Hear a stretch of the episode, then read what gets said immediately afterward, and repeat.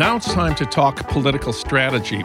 The Democrats face a crucial decision about the upcoming elections. Should they focus campaign efforts on recruiting moderate Republicans, suburban voters who don't like Trump, or on the Democratic base, where turnout has not been great? For comment, we turn to Steve Phillips. He's a civil rights lawyer, senior fellow at the Center for American Progress, and the founder of Democracy in Color a media organization dedicated to race, politics, and the new American majority. He's the author of the New York Times bestseller, Brown is the New White How a Demographic Revolution Has Created a New American Majority. And he's a regular contributor to The Nation. We reached him today in Oakland. Steve Phillips, welcome. Thanks for having me on. Well, here's the strategy of the Democratic Party establishment focus campaigns and candidates this fall on winning the votes of moderate Republican swing voters because these are people who vote regularly, they are college educated, and most important, they don't like Trump very much, especially suburban Republican women. They agree with us on some key issues. A lot of them want to protect the environment. They support action to slow climate change. They hated family separation at the border. But they are turned off by radical talk about abolishing ICE, about a guaranteed annual income, uh, about ending bail. And in this view, if the Democrats are going to win in November, they need campaigns and candidates who appeal to moderate Republicans, swing voters.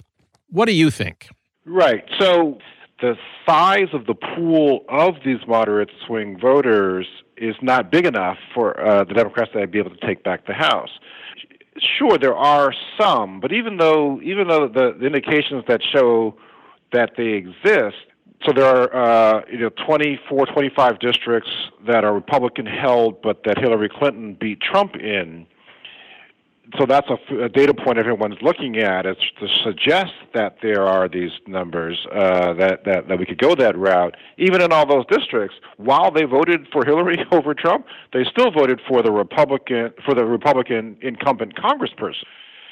And so, if you look at the numbers of the people who did that ticket splitting, it's not going to be enough for us to be able to win. There's always a drop off in the midterm elections and and the drop off is greatest among the core Democratic constituencies who face greater economic obstacles in their life to being able to participate and turn out in an election. So if our strategy simply rests upon hoping that the ticket splitters who voted against Trump will now turn against the incumbent congressperson who they voted for in 2016, that's going to be inadequate. And we have to look elsewhere, and there, fortunately, there are larger pools and more promising pools of voters among those who uh, either did not did not vote in 2016 or who would be likely to not vote um, in 2018, and that's more core Democrats and people of color in particular. Yeah, tell us a little bit more about who are the low turnout voters and the non-voters in America. Often by age and racial group is where you have the significant drop off, and that in particular.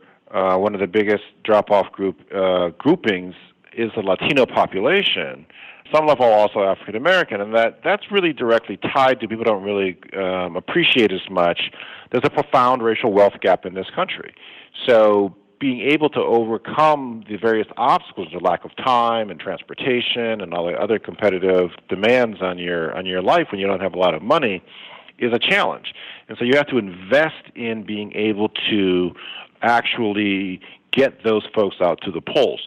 So, like one um, classic uh, race that you know I think illustrates these different issues is California uh, 21st uh, congressional district, and that's a, a, district that is actually a uh, majority Latino.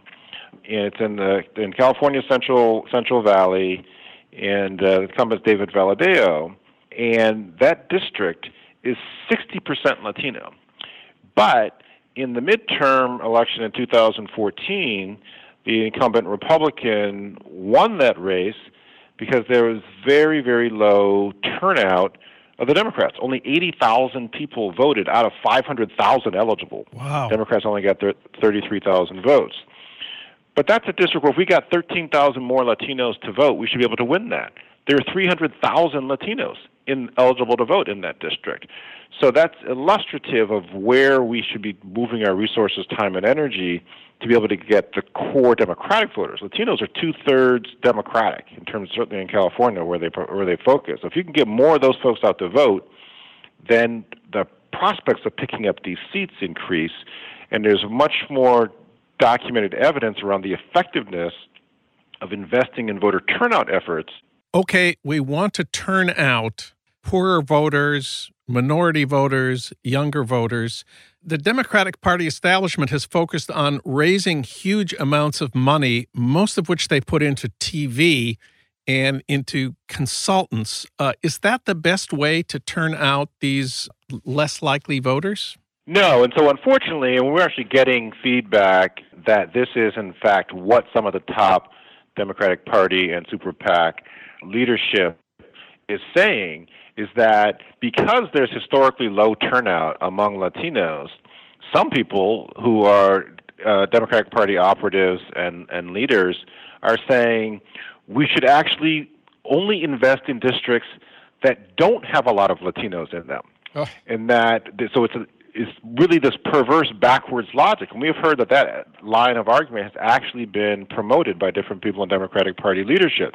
So rather than investing in, again, the empirically proven efforts of hiring people from a community, have them go door to door, have them do phone banking among their neighbors, help pick people up at the polls, make sure they're actually able to vote absentee. You can increase turnout that way. You can identify for that California 21 district 13,000 people who didn't who would not be likely to vote and get them to vote.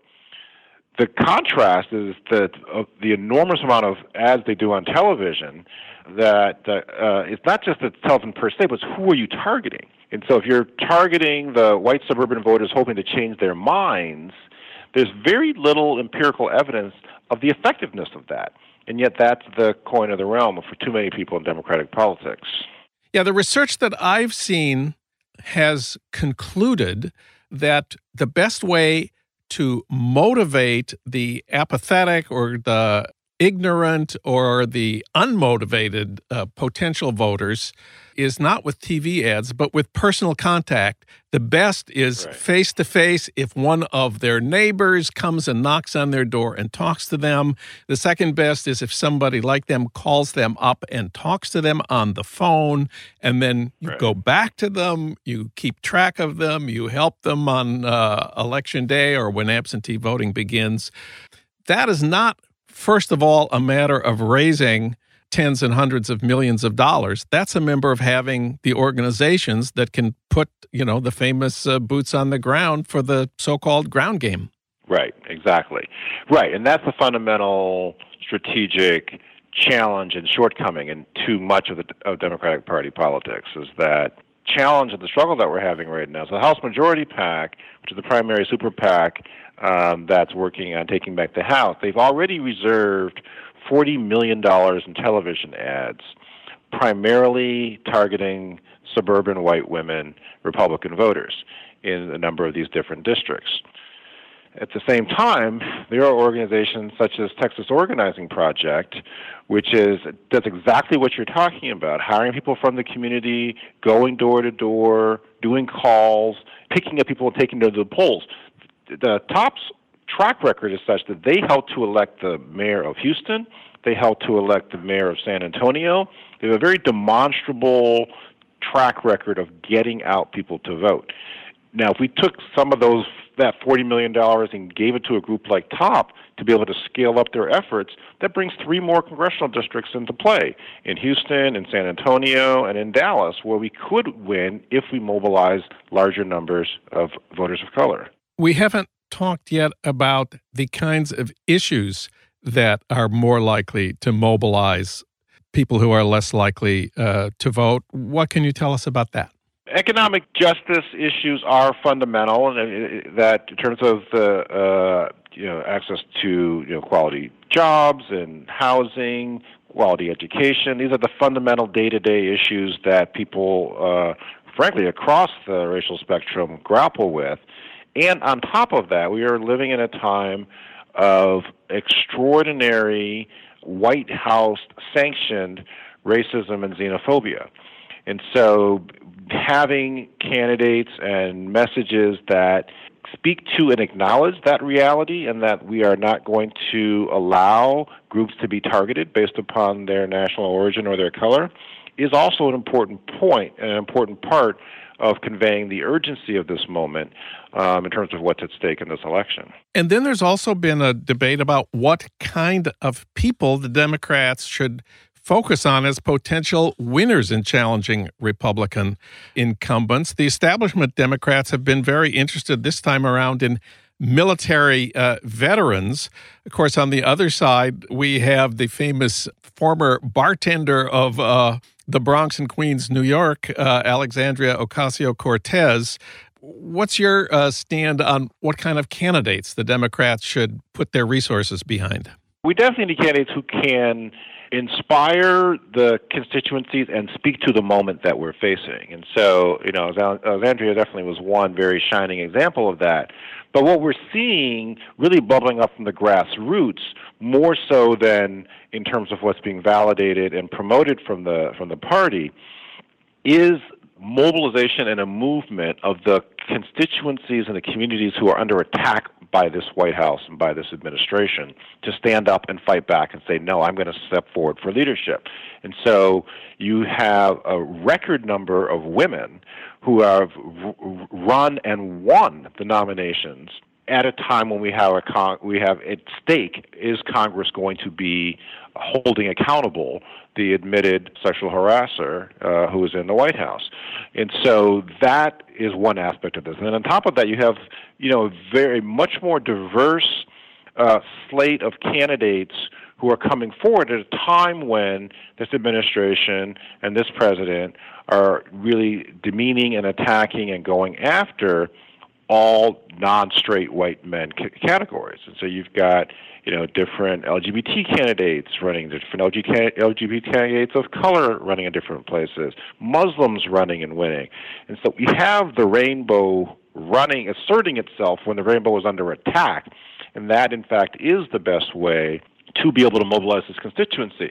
And then even on top of that, there's a race in upstate, uh, upstate New York. Antonio Delgado, African American, running in an 86% white district. But that he actually is competitive and may actually win that district because he's from there and is able to speak to those white people in a time of racial uh, hostility. And that, I would argue, is one of the big problems we had in 2016, is all this burying our heads in the sand rather than actually countering the ex- explicit racial attacks that were coming from the from the Trump campaign. Steve Phillips, he wrote about what Democrats need to know about moderate Republicans for The Nation. You can read him at thenation.com. Thank you, Steve. Thanks for having me on. You've been listening to Start Making Sense, the weekly podcast of The Nation magazine. You can hear more interviews like this one at thenation.com, and you can subscribe to Start Making Sense at iTunes Podcasts, Pocket Casts, Stitcher, or wherever you get your podcasts. I'm Jon Wiener. Thanks for listening.